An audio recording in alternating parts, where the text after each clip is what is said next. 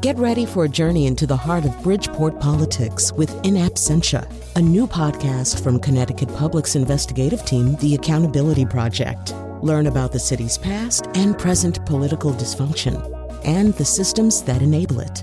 Tune in wherever you get your podcasts. Funding provided by Francisco L. Borges and the Melville Charitable Trust. Hey, I'm Jeff Cohen. Everything you hear on WNPR, from local news and talk shows to the national programs you love, is made possible because of listener support. You make it happen. You give the radio its signal, the computer its stream, the smartphone its podcast. You make it so we can reach you wherever you are. We love that you listen, but we also need your dollars. Go to WNPR.org and click on Donate in the upper right hand corner. Thanks for helping out. C SPAN now resumes live coverage of the Judiciary Committee hearing on the nominations of Judge Neil Gorsuch. Senator Wolf from Arkansas has the floor. Well, now, Judge Gorsuch, we are pleased as a dog with two tails to have y'all before us today. I will try to make my questions brief. Thank you, Senator. My first question is have you seen La La Land? Mrs. Wolf and I saw it recently, and we did not care for it much at all. Uh, my wife sort of dragged me to see it. I liked it better than I expected to. Well, how about that fella, little, little goosey boy? Ryan Gosling, sir? He looks at his dang feet while he's dancing. Uh, I think the idea was that ordinary people can burst into. Ordinary? What the heck is ordinary about that girl with eyes like satellite dishes. She looks like one of them spooky dolls you win at a carnival for throwing rings around a bottle. Emma Stone, yes. Uh, Senator, I fail to see how this connects to. I'll tell you why, son. Because La La Land could get the Oscar for Best Picture. It ain't no Braveheart. It sure as hell ain't no Silence of the Lambs. It ain't no Gladiator. What kind of judge are you if and you don't know that? Well, I'm not. Who's better, Lady Gaga or Mumford and Sons? Do you mean trick question, son? They both stink like a cat house at low tide. Okay, PS4 or Xbox One? I'm not sure. I... Sony PS4 has more exclusive games. Blake Shelton or Adam Levine? Uh. Sonny, I think you should go learn how to judge things. Come back when you know something. Meanwhile, we got a show right here. Yes, we do. It's some kind of show, so set yourselves down. And now he does not believe in confirming any justice who can't sing the Fresh Prince theme song, Colin McEnroe. Yeah, this this is a story about how my life turned upside down. Actually, I can't sing it. I could not actually be confirmed as a Supreme Court justice because I would fail my own litmus test. All right, so you know, usually on a day like this, we're talking about the Super Bowl or the commercials or you know the things that ordinary people used to talk about in the before times, the shiny times. But now it just doesn't really seem. It just seems everything seems kind of trivial compared to some of the rather meaty and weighty conversations that we're having. So we are going to talk about uh, the relationship between the president and the courts uh, which changes every 20 minutes or so, uh, with Dahlia Lithwick, who writes about the courts and the law for Slate. A little bit later, we're also going to talk to uh, y- Yascha Mounk, who's a lecturer at Harvard uh, and a fellow at the German Marshall Fund, and who I've been uh, reading in Slate and listening to on Jacob Weisberg's excellent Trumpcast, and who has very interesting things to say, maybe a, even at a slightly more global level about the state of democracy and the future of democracy. And you know, spoiler, none of it's good, but, you know, we could pull this whole thing out. All right, so Dahlia Lithwick, who's appeared with us many times before and uh, hosts the podcast Amicus. Is it amicus or amicus? I always forget. Uh, it's so complicated. We pronounce it amicus. Yeah, that's what I thought. A lot of uh, fancy people pronounce it amicus, and then Justice Breyer surprised me uh, by calling pr- pronouncing it amicus. So take your pick. He's on the Supreme Court. He doesn't even know how to say that correctly. All right. So, or maybe the maybe what he says goes. Well, you know, I was just laughing with you before we went on the air. You know, as people begin to weigh in on some of these questions about presidential overreach or an imbalance in the balance of powers, it's kind of interesting whose voices get heard. So today on the op-ed page of the New York Times, John Yoo, who like in the Bush administration was the freaking prince of darkness and the angel of death, and you know when the towers of civilization seemed to be falling around us and all these constitutional checks on presidential power were giving way to torture and holding people without charges in Guantanamo and FISA warrants up the kazootie. John Yoo was the legal architect of all the opinions, the in house opinions supporting that idea. He was the guy that Bush and Cheney went to when they wanted to do something that presidents typically weren't allowed to do. He's got an op ed in the New York Times today saying, no, I think this guy's going a little too far. So, Dahlia, when John Yoo parts company with you, what does that mean? Well, I mean, a couple things. First of all, it's true. Uh, he was the guy who redefined torture as like major organ failure, um, and and it's quite amazing uh, that he is parting company. But I, I, Colin, what's interesting is he kind of goes through bump, bump, bump, you know, Trump's various actions, and he he doesn't really take issue with the uses of executive power. He he more has a problem with tone, mm-hmm. and so you know he's like, oh, the Muslim ban, that's okay. Probably shouldn't have called it a Muslim ban. You know, like it's it's interesting because he seems to think if I were writing these memos, I could make them okay. His problem is that he doesn't like Trump's kind of roughshod dismissal of the judiciary, and he doesn't like Trump's language. He doesn't like the fact that in Trump's you know, when he took his oath of office, he forgot to talk about the Constitution. But it is interesting. It doesn't feel as though, in a deep way, uh, he thinks these are extra legal, extra, extra constitutional executive actions. He just wishes Trump would talk more nicely about it. Right. So when it when it gets to the immigration ban, um, he has an interesting set of reasonings that I'm I, since I am not Dahlia Lithwick and I don't really know how all these things work that well. I don't know when this would come up. For he sort of really harps on the backstory, almost kind of the executive version of legislative intent. Right. He says, well, if you look at the way the thing's written, you know, it's not so bad. But then you got Rudy Giuliani, you know, who basically said Trump came to him and said, no, I really want to make this a religious ban, just like tart it up somehow so it doesn't look like that. And we also do know, I can't remember whether you mentions it or not, that, you know, in interviews during the campaigns, you know, Trump really did say, oh, no, I really want to do a religious ban. I want to ban Muslims, you know. Um, I, I, in terms of the kinds of court actions that are working their way across this subject right now, I'm not sure where whether any of that backstory, that intent, is going to come up unless it can be, really be read at the letter of the executive order. It, it actually will come up, and I think it will come up largely because, you know, what we're seeing now, we haven't really seen litigation on the merits, right? Mm-hmm. Is this constitutional or not? We've seen a bunch of, you know, injunctions, a bunch of judges saying we're not even going to get to the constitutional question. We're just going to say for right now these plaintiffs are being harmed and they have you know, a decent chance of succeeding at the merits. It's a pretty low baseline for, you know, enjoining this executive order. But when you start to talk about the constitutional merits and that big lawsuit in Washington state, the one that resulted in the huge nationwide injunction on Friday, they're already uh, in the court pleadings starting to talk about the First Amendment, the religious ban. So it, it, it will become material. It is a distinction, I think a legal distinction, both sort of statutorily and constitutionally, whether the president, we, we all can agree that the president actually has pretty wide latitude uh, to set immigration policy and to decide who can be excluded.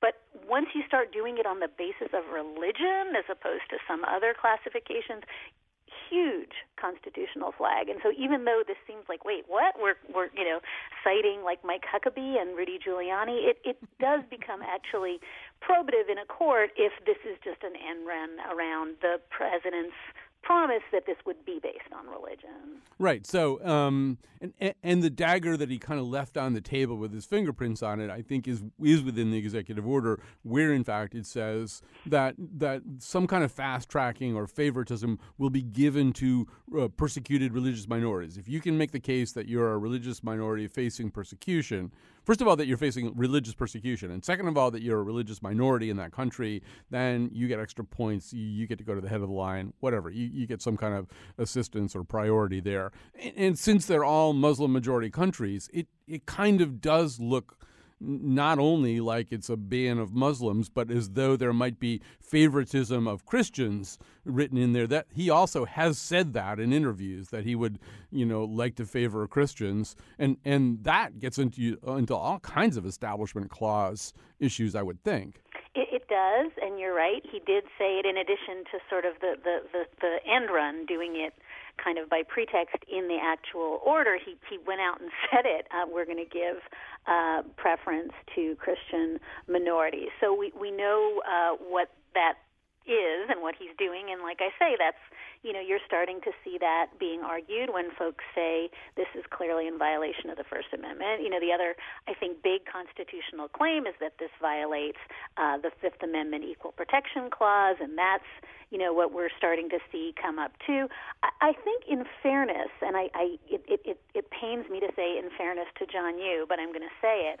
in fairness, this is actually like a, a, a close question, and in fairness we did hear a lot of these arguments about the pres- president's sort of very broad power to set immigration authority only last year, right, when mm-hmm. DACA came up before the Supreme Court. So it's important to, to say I think some version of this policy absolutely could have been crafted constitutionally, and even absent all the sort of chatter that is making it harder for the president because he keeps asserting that it's a Muslim ban, but it's not a Muslim ban.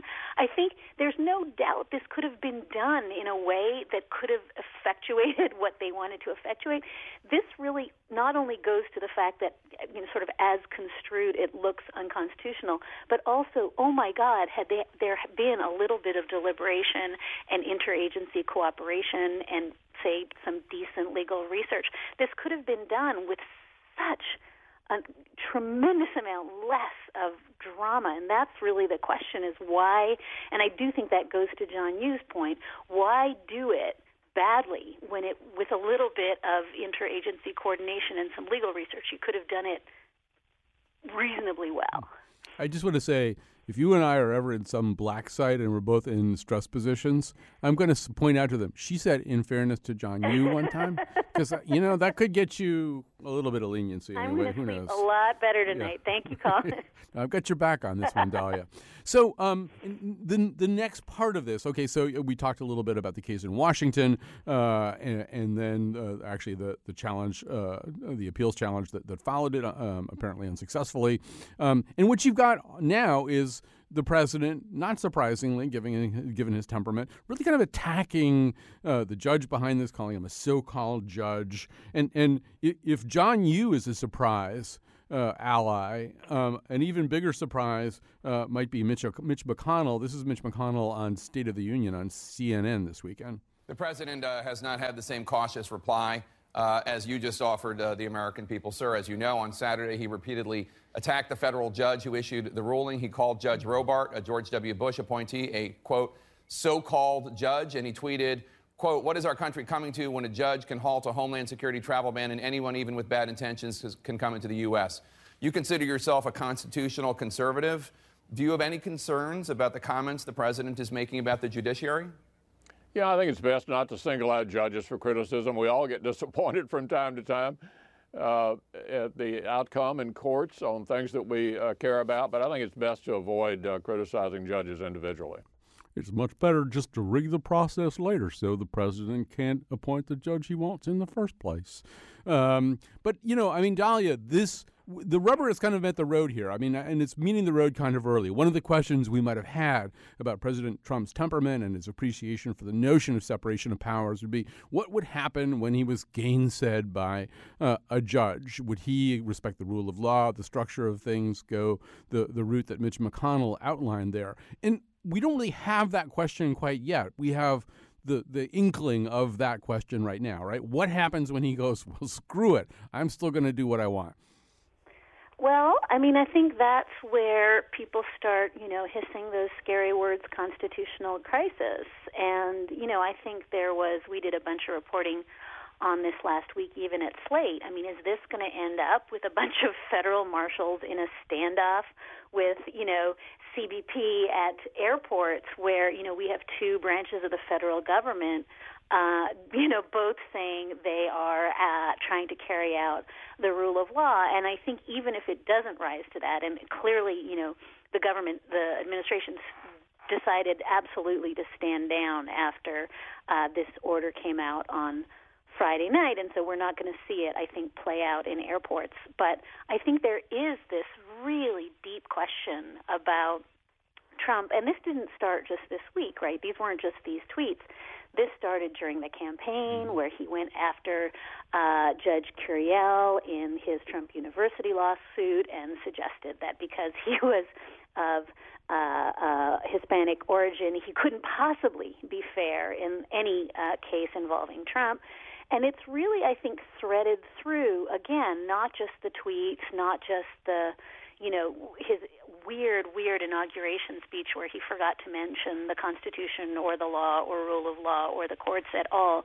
But I think this sort of overarching theme in Trump's posture towards courts and law throughout his career has been the law exists to do what I say, and when it doesn't do what I say, those are bad, corrupt judges and courts. And in a way, it's not surprising. I think when one comes out of an entirely sort of business environment and not a constitutional environment, it's easy to say that.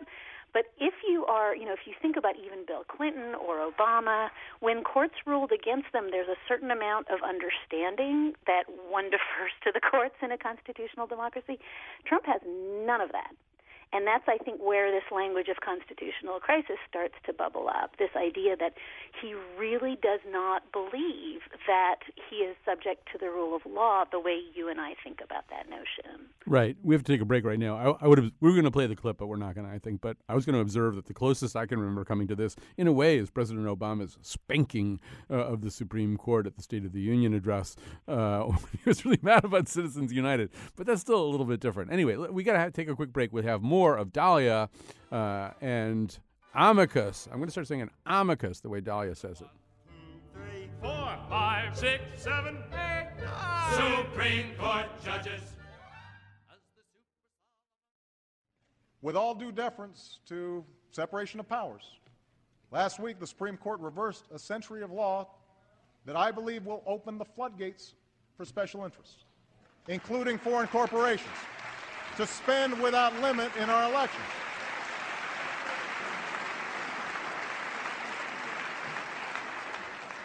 I don't think American elections should be bankrolled by America's most powerful interests, or worse, by foreign entities.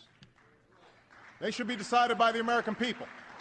And I'd urge Democrats and Republicans to pass a bill that helps correct some of these problems. That's the thing I was talking about. Um, uh, we're talking to Dahlia Lithwick, uh, writes about the courts and law for Slate, and hosts the podcast Amicus. I, I want to be like Stephen Breyer and develop my own highly idiosyncratic pronunciation of the word that only I use. But anyway, it's, it's, by the way, it's a great podcast, and it couldn't be more timely and relevant right now. Ratings are going to go through the ceiling.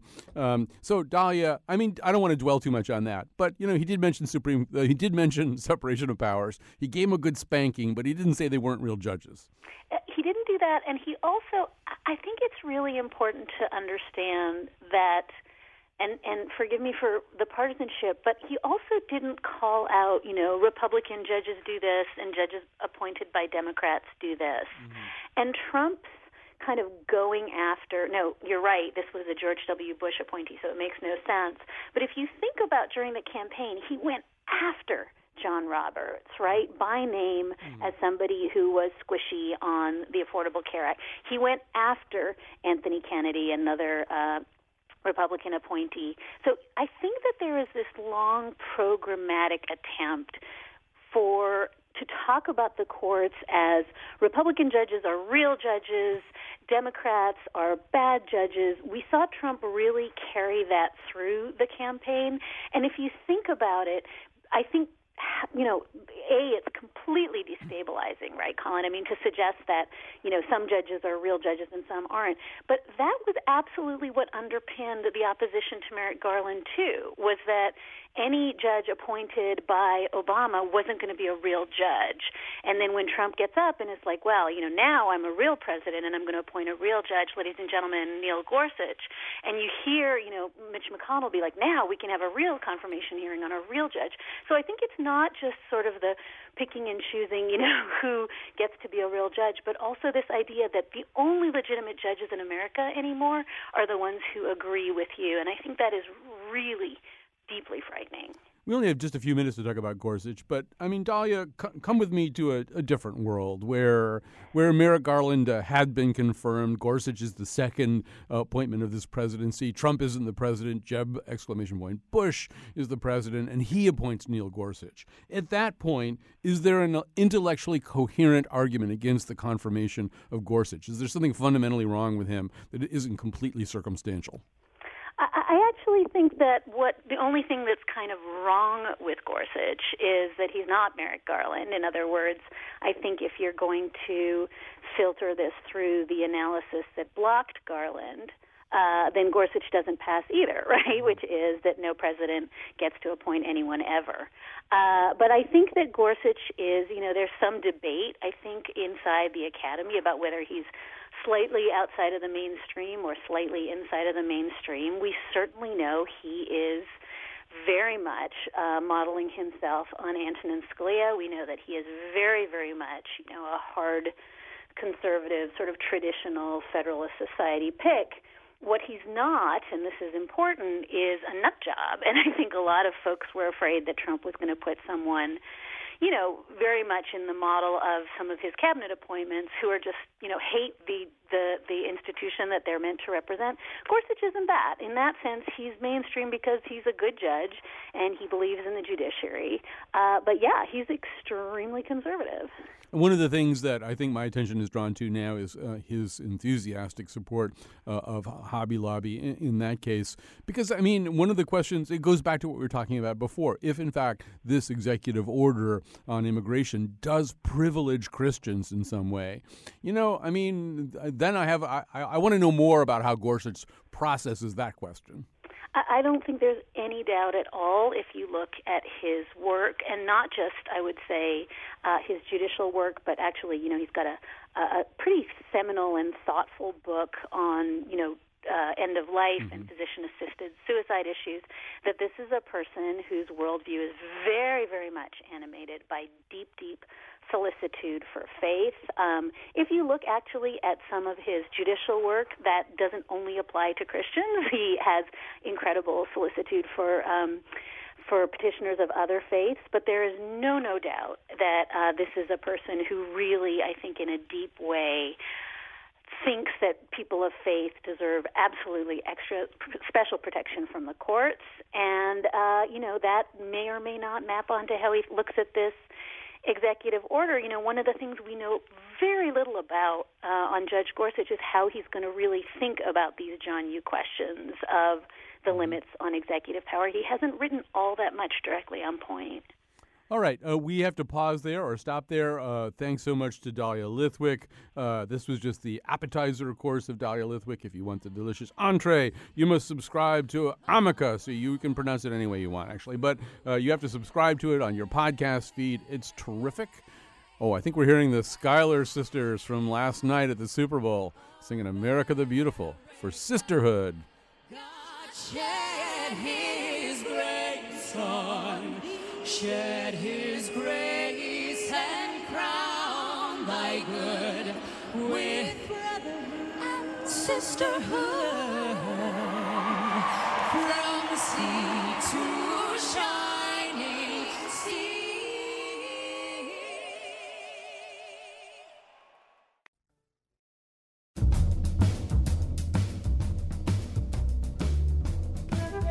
Today's show was produced by Betsy Kaplan and me, Chion Wolf. Our intern is Ali Oshinsky. The part of Bill Curry was played by Potter Stewart.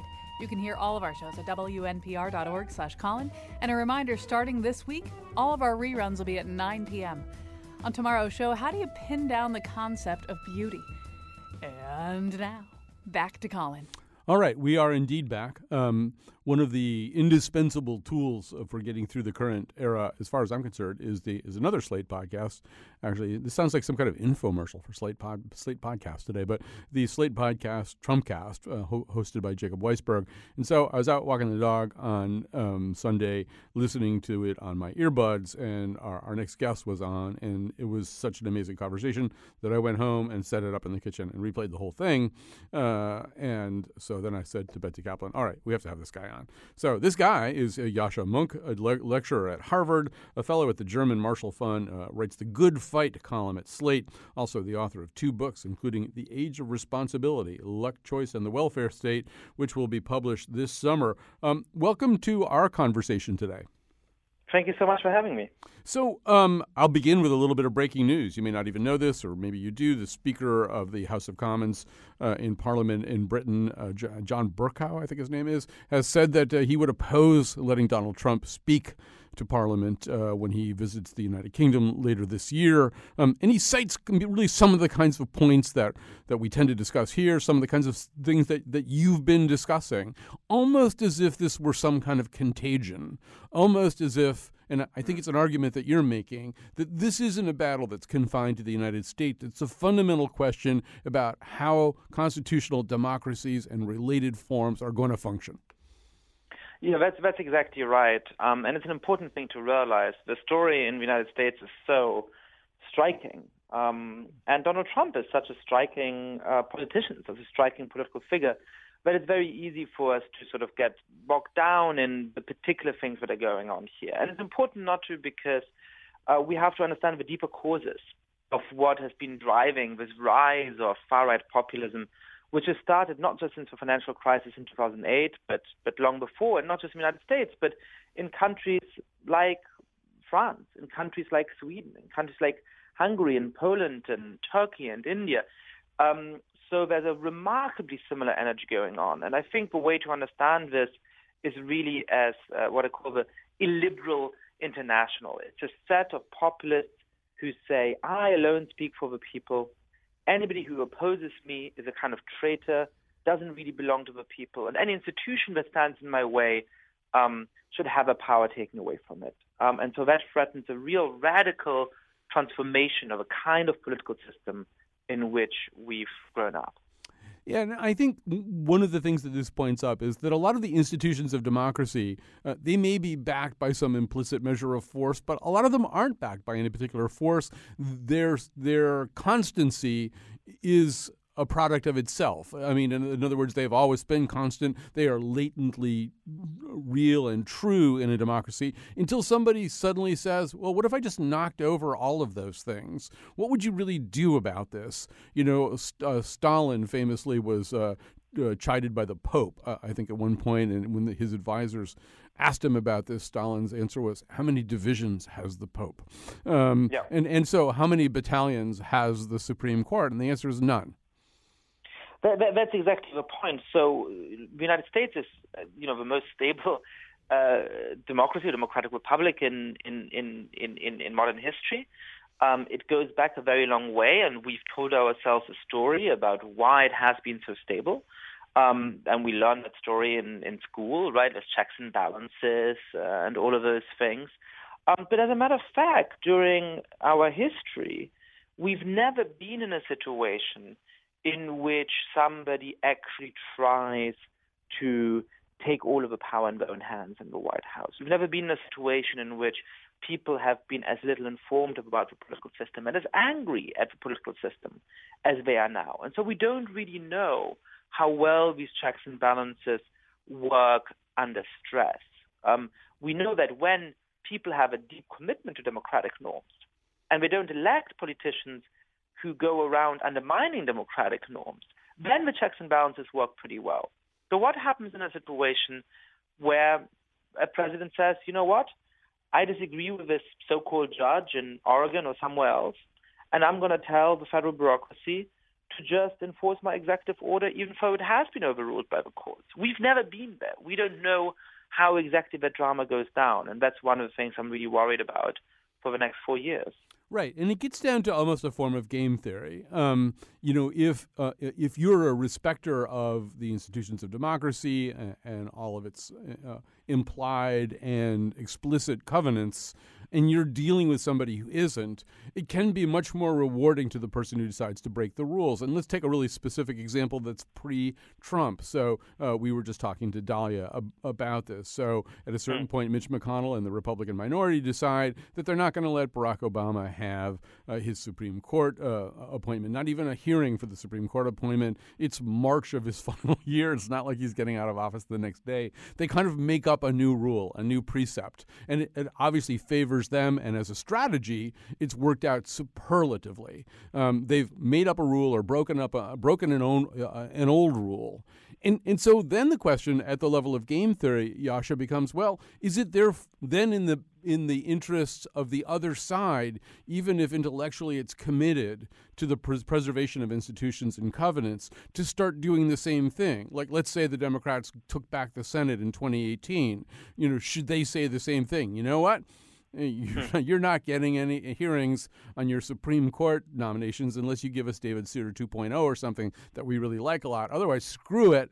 You know, we're just not doing this anymore. And suddenly, you have a system that's that's in default because neither side can afford to believe in it anymore. That, that's exactly the danger, right? So, um, you know, I think there is a sort of game theory question here. There is a question about, you know, if you're a Democrat in the Senate right now um, and Republicans have nominated somebody whom you have real disagreements, but who's not outside the judicial mainstream.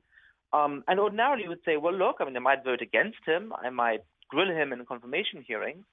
Um, but I shouldn't filibuster it because we need to fill Supreme Court seats, and it's reasonable for the president to get to nominate them. But, but, but it's very clear to you that the other side is not willing to afford you the same courtesy, and they've basically stolen the seat. So what do you do? And, and I think that's a deep problem. But but there's also this sort of larger question, which is that once each side of a political spectrum starts to treat basic questions of how to proceed politically as a matter of game theory, we are already in deep, deep trouble.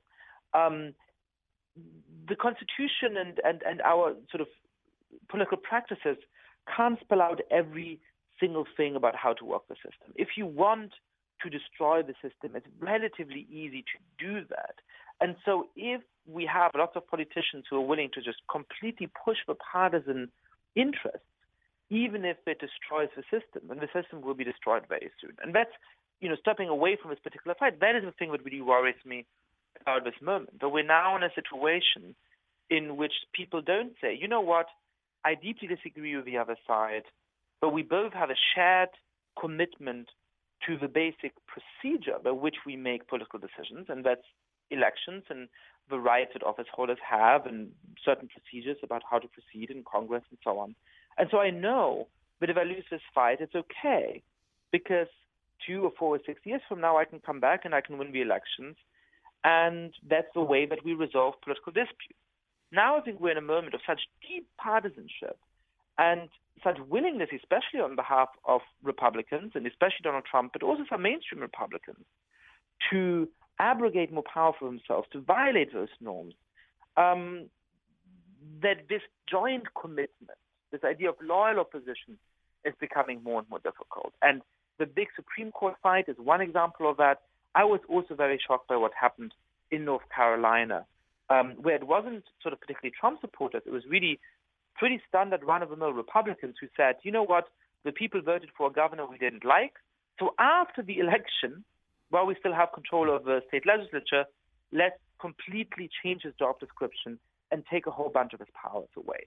That to me was a really radical attack on the most basic ideas of how democracy works.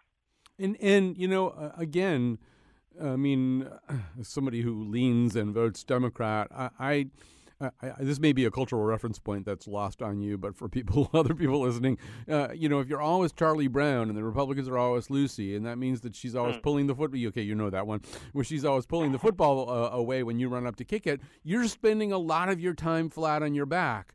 And, and it really does raise questions hmm. about whether Democrats should hew to their principles or play this new game. I, have been in this country 10 years now, so there's still a lot of uh, cultural references I'm lacking. And I didn't grow up with Charlie Brown, but I've seen enough of it at this point to understand the reference.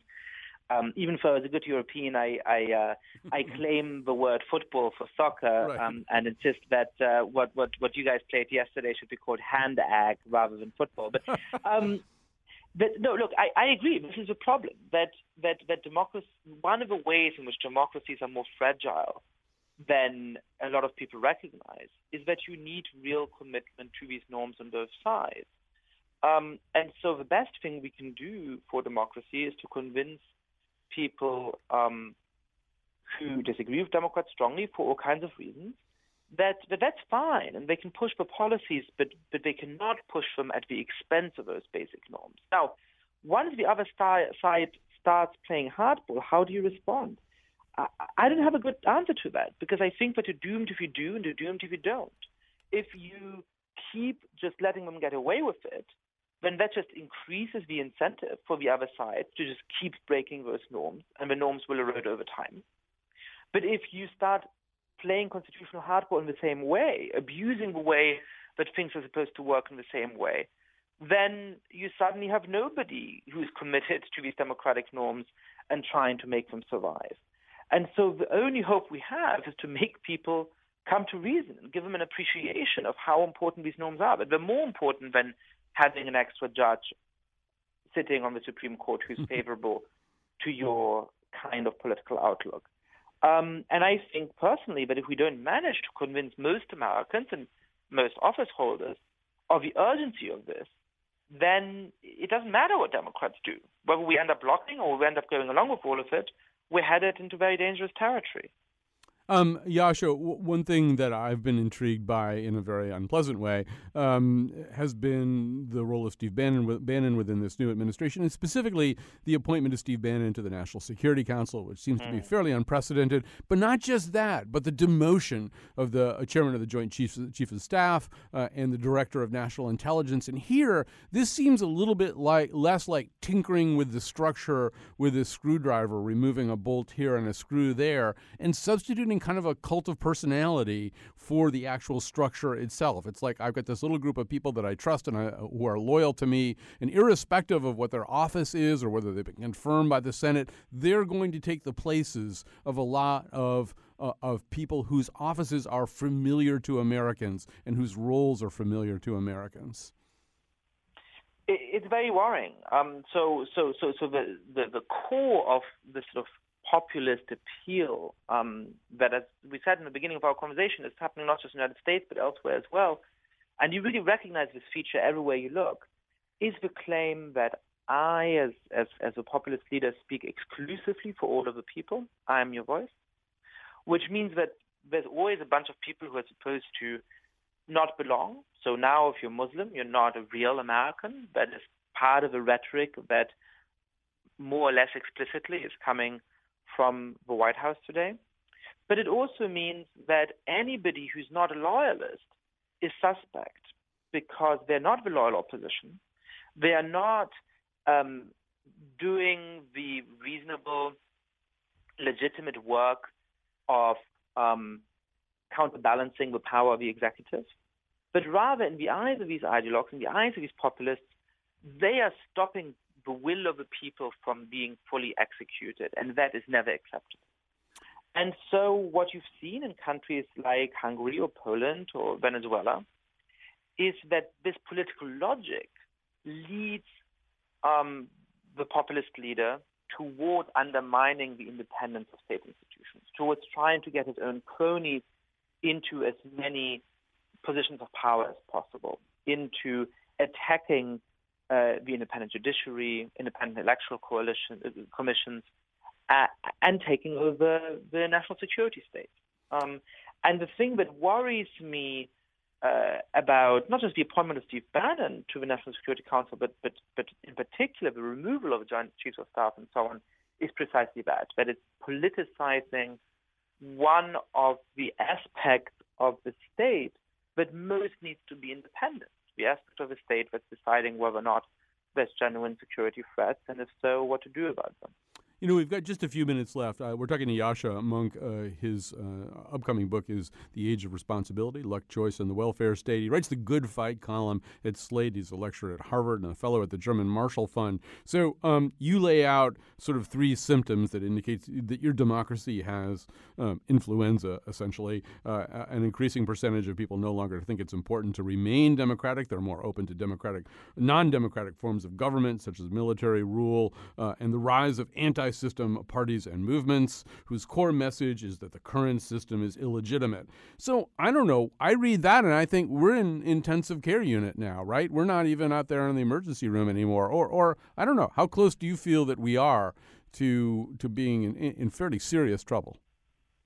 I think we are in very serious trouble. Um, I had one fear, though, which is that based on my research over over you know years of public uh, polling, we know that citizens are less committed to democracy than they used to be, that they're more open to authoritarian alternatives to democracy.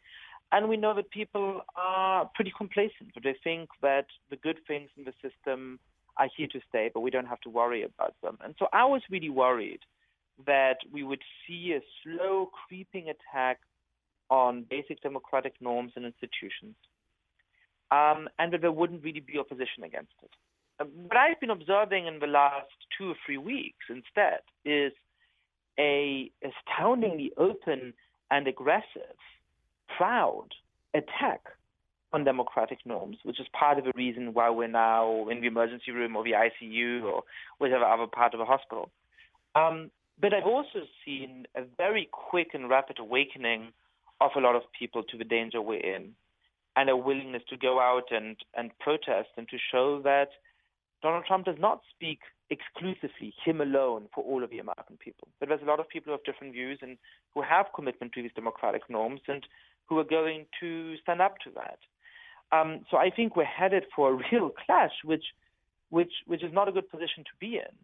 Um, but I, I, I, I, I no longer fear that the American Republic is going to go down without a good fight. And I think there's a real hope here that, you know, especially younger people we've started to take liberal democracy for granted. We've started to take for good things in our system for granted because they've focused on the bad things that really are there as well. Um, that they will come back with a renewed commitment to our political system. Yeah, that, is the hope, I think. And Yascha Mounk, thank you so much for talking to us today. One thing we'll be talking about Wednesday morning at 9 o'clock, one thing I want to talk about the governor of the state of Washington, uh, in kind of leading the, the court revolt, said, uh, This is what resistance looks like. And it may be increasingly important who who runs individual states among the 50 states. You may see battles uh, like the battles uh, between Republicans and Federalists of old. Um, anyway, we'll talk about that on Monday on Wednesday morning. Thanks to Yascha Mounk again. And if you love this show, support it now. Now's the time to make a pledge. It means it, it gets a check mark in our ledger if you do that. So when the nice people ask, say yes. All right, Judge Gorsuch, as this Judiciary Committee hearing comes to a close, just a few final questions for you. Very good. Abortion. Ban it. Yes. Health care. Repeal and replace. Fantastic. Remember the good old days when all we fought about was whether that dress was black and blue or white and gold? Blue. I asked if you remember, not what the colors were, these so called judges.